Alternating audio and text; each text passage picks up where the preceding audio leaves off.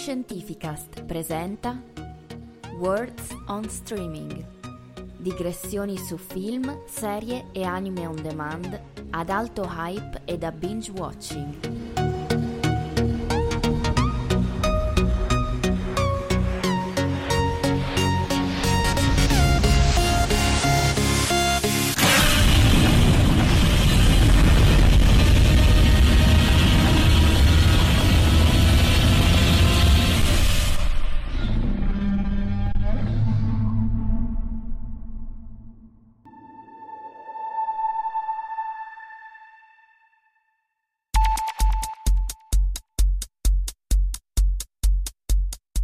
Buongiorno, buon pomeriggio, buonasera e buonanotte. Questo è Was, giunto alla sua quarta puntata. Io sono il vostro M e state sempre ascoltando Fantascientificast. Non avete sbagliato.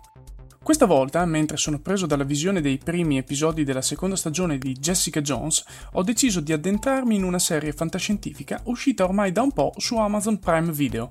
Le mie considerazioni petulanti quindi riguarderanno Electric Dreams, liberamente tratta dai racconti brevi di Philip K. Dick, come sempre, se mi seguite su Instagram cercando Marco Taddia oppure su Telegram, il mio canale MTI, sapete già cosa penso di questa serie, però è doveroso approfondire un attimo.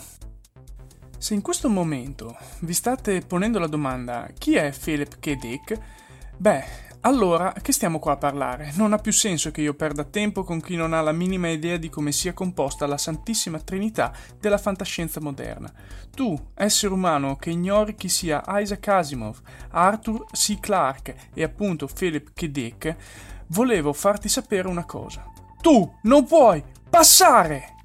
E dopo questa citazione fantasy dal Signore degli Anelli, recitata anche pessimamente e assolutamente fuori luogo, che mi farà rischiare il linciaggio, penso sia il caso di parlare di questa serie Amazon passata probabilmente un po' in sordina. A dire il vero, questa cosa sta capitando a tutte le serie di questo network, che da noi non ha ancora preso piede come servizio di streaming, sebbene sia già compreso nel pacchetto base di Amazon Prime, quindi a soli 20 euro l'anno. Amazon però la vede lunga e secondo me sta centellinando le spese per organizzarsi al meglio e poter aggredire il mercato con un pacchetto molto più nutrito di servizi correlati e prodotti in live magari, eh, come sta già facendo negli Stati Uniti per esempio. Vedremo poi quando nel 2019 arriverà anche la Disney a bussare alla porta dello streaming Comunque, ritornando a bomba, questo Electric Dreams è sicuramente un prodotto dal target molto prossimo a quello di Black Mirror, Parliamoci chiaro, è ovviamente Black Mirror che ha attinto a piene mani dal lascito dei racconti brevi di Philip K. Dick, ma è stata la serie britannica ad attualizzarli, incasellarli in un target ben specifico, serializzarli e intrecciandoli tra loro con un particolare riconoscibile che ne focalizza quasi l'esistenza in un universo comune o comunque condiviso, questo tende a fidelizzare e a creare una comfort zone nello spettatore che capisce subito cosa stia guardando. Chiaro quindi che non si può non prendere come punto di riferimento, televisivamente parlando, Black Mirror in un confronto con Electric Dreams. Ho provato a cercare di razionalizzare il mio giudizio lasciando da parte questo scontro, però non penso sia giusto proprio perché questi prodotti dell'intrattenimento vanno ad attingere da uno stesso bacino di idee, etica e umanità nelle loro storie che poi alla fine possono risultare quasi delle fiabe eh, di Esopo moderne. Detto questo, cos'è quindi Electric Dreams? Un prodotto interessante, stilisticamente e visivamente gradevole, ma che non riesce a graffiare se non a tratti. Gli episodi, come già detto, antologici sono fin troppo scollegati, non riesci a sentirti in uno stesso universo condiviso e questo ne deteriora la visione che lentamente scema quasi verso il disinteresse tanto che i primi 3 o 4 episodi li ho seccati in pochissimo tempo e poi da lì è sopraggiunto il lento rotolare verso la fine. Li guardavo quando c'era tempo o addirittura quando mi ricordavo che dovevo ancora finire di vedere la serie. Non è proprio una bella cosa da dire, ma questo era chiaro pure ad Amazon che ne ha alterato l'ordine preventivato di questi episodi proprio per presentare subito quelli venuti meglio. Questo sostanzialmente è dovuto alle storie dalle buone premesse ma non riadattate ai tempi moderni, che risultano quindi avere lo stesso effetto di leggersi oggi Il Corvo di Edgar Allan Poe, che risulta attualmente carina e profonda, ma che non certo crea quell'inquietudine e quel eh, senso di sovrannaturale che fu percepito da chi la lesse più di 170 anni fa. Pertanto, nel tentativo di analizzare meglio questo prodotto, devo per forza addentrarmi in ogni singolo episodio, quindi state lontani se non volete spoilerarvi qualcosa, altrimenti su forza che vediamo cosa salta fuori. Il primo episodio si chiama Real Life è praticamente una contrapposizione di un mondo reale con quello fittizio creato da una realtà virtuale eh, di un videogioco. Devo ammettere che è fatto molto bene e mm, allo spettatore non, eh, non fa capire quale sia realmente la realtà, diciamo. È un bel esercizio psicologico guardarlo e poi vederne il risultato che eh, ahimè è quello peggiore possibile e forse questo lo fa apprezzare ancora di più come episodio. Infatti la donna che stava sperimentando questa realtà virtuale alla fine decide di rimanervi dentro anche se questa era letteralmente peggio, molto peggio rispetto alla sua vita che era comunque all'esterno molto bella ma i suoi sensi di colpa inesistenti l'hanno costretta a rimanere in questa vita fittizia.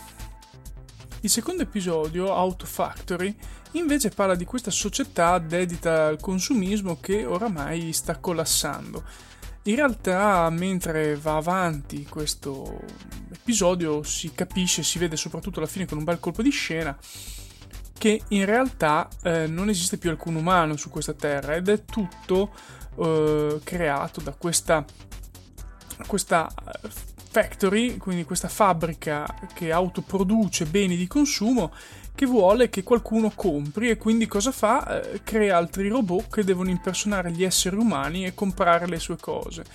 Chiaramente eh, non si sa spiegare il motivo, questi esseri robotici umani si ribellano a tutto questo e cercano di contrastare questa eh, mega azienda ed è molto bello perché secondo me sensibilizza molto su eh, aspetti del consumismo, eh, della salvaguardia degli spazi naturali del nostro pianeta e soprattutto fa capire quale sia l'animo umano, cioè di ribellarsi all'oppressione.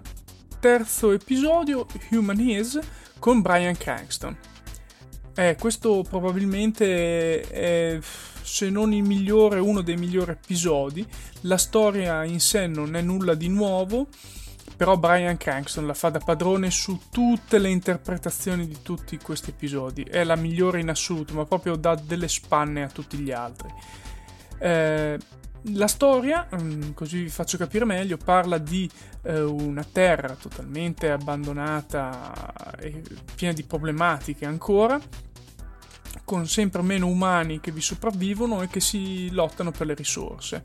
Vengono fatte delle missioni astrali in, su un altro pianeta per recuperare un bene che viene utilizzato per purificare l'aria e dare energia comunque e vita di nuovo al pianeta Terra.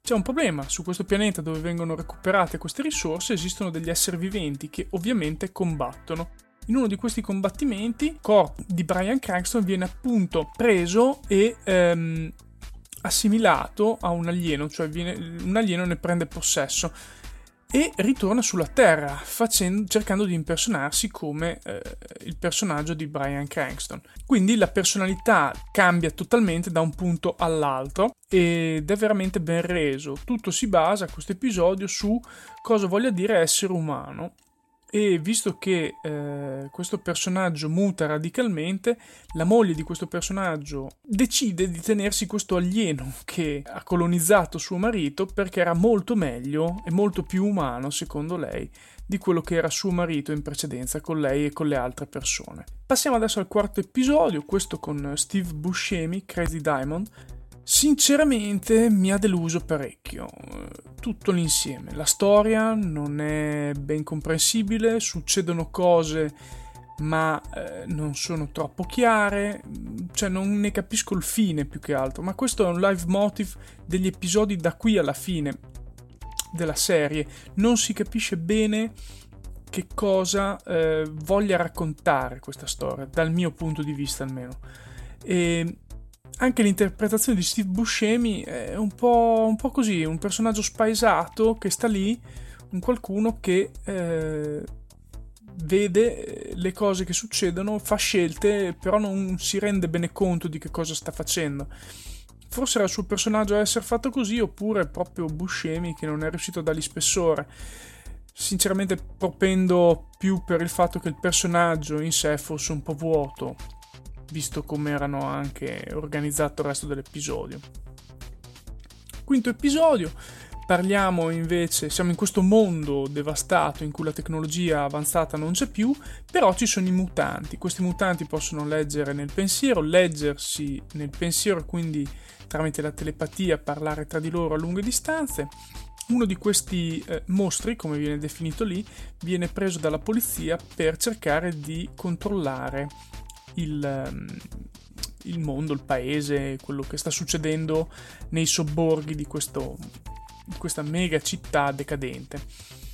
Succedono anche qui cose, eh, molti personaggi cambiano rapidamente il loro ehm, status, diciamo, eh, le loro scelte fanno sì che cambino ed evolvano in una maniera che però a me non è piaciuta, cioè non ha senso, tanto che alla fine si capisce che in questo noir il detective ha orchestrato tutta una cosa diabolica per far sì di dare la colpa a questi mutanti e telepati e quindi eh, tenerli e soggiogarli.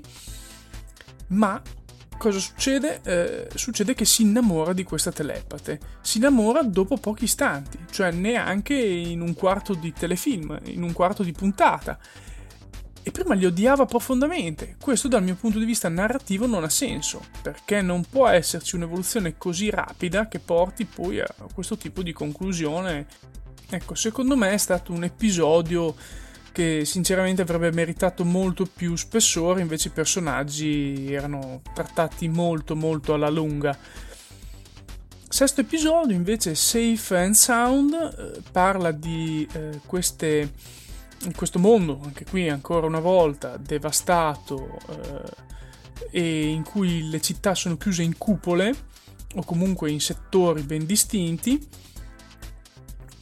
E praticamente questa ragazza di un paesino, di un sobborgo esterno, di una colonia esterna, viene messa in questa grande città che si presume essere New York o qualcosa di simile con sua madre che viene eletta a un senato, a una carica pubblica.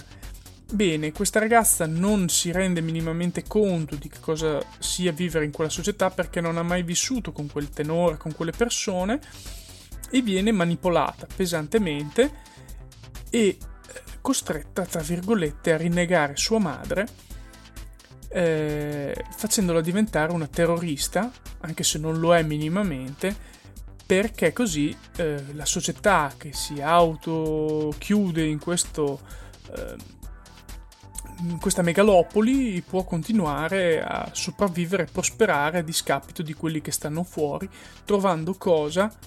Il nemico da combattere. Un tema secondo me molto attuale.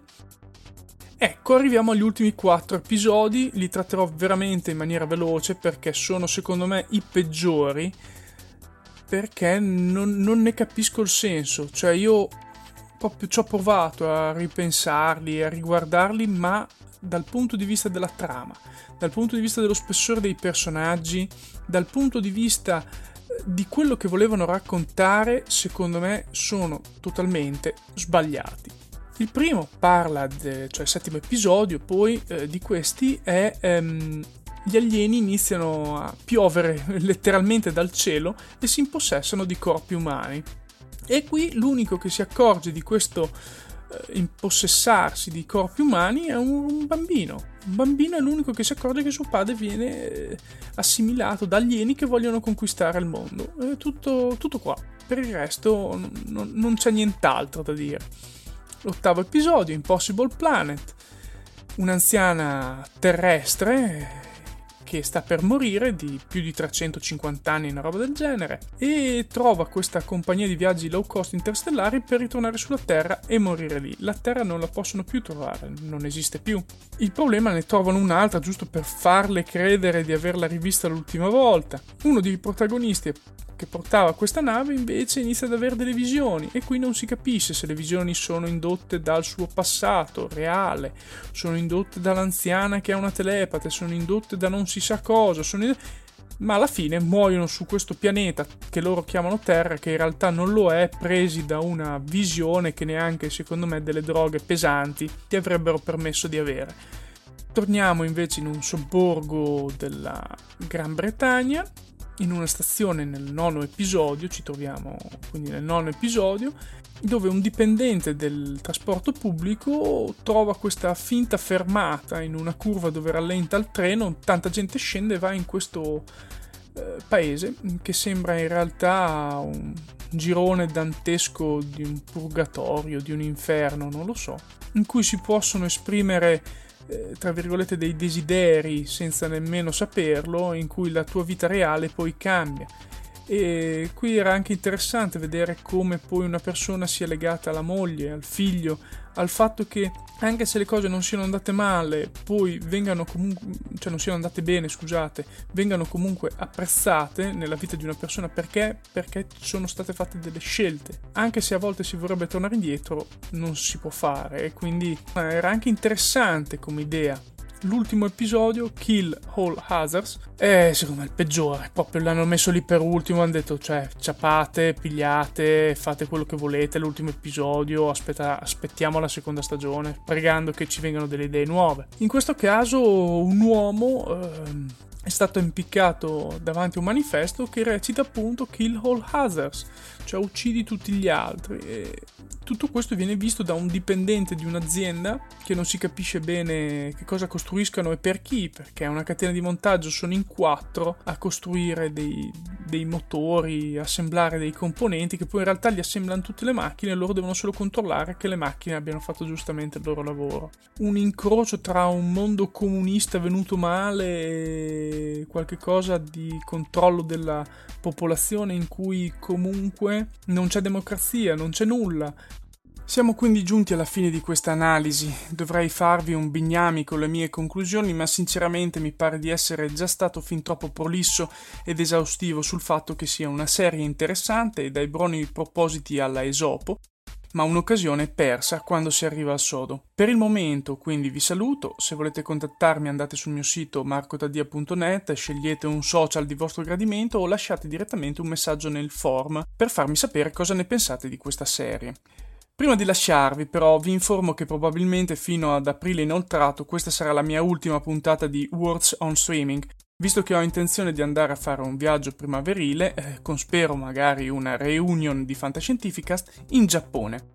Se vi interessa questo paese e i luoghi meno battuti da turisti, vi consiglio di seguire il mio canale YouTube Marco Taddia, perché farò una puntata al giorno come diario di viaggio. L'ho già fatto per i miei viaggi passati, se volete recuperarli, e sarà un viaggio molto particolare. Grazie come sempre a Fantascientificast e ad Omar che mi sopportano e alla prossima puntata di Parole sul flusso, anche se poi sarebbe da dire in inglese ma non ho voglia, sono stanco. Ciao! Avete ascoltato Fantascientificast, podcast di fantascienza e cronache dalla galassia. Da un'idea di Paolo Bianchi e Omar Serafini, con il contributo fondamentale e decisivo del Cylon Prof Massimo De Santo e la partecipazione straordinaria di Elisa Elena Carollo. www.fantascientificast.it Email redazione chiocciola fantascientificast.it. Tutte le puntate sono disponibili sul nostro sito, su Apple iTunes e su Podbean all'indirizzo podcast.fantascientificast.it. Potete seguirci e interagire su Facebook alla pagina Fantascientificast e su Twitter sul profilo chiocciola fantascicast. Se volete, potete lasciarci una valutazione a 5 stelle su Apple iTunes e sostenerci con Patreon tramite l'apposito bottone sul nostro sito oppure visitando la nostra pagina Patreon www.patreon.com slash fantascientificast. Nessun bite e nessun tribolo sono stati maltrattati durante la produzione di questo podcast. L'equipaggio di Fantascientificast vi augura lunga vita e prosperità e vi dà appuntamento alla prossima puntata lungo la rotta di Kessel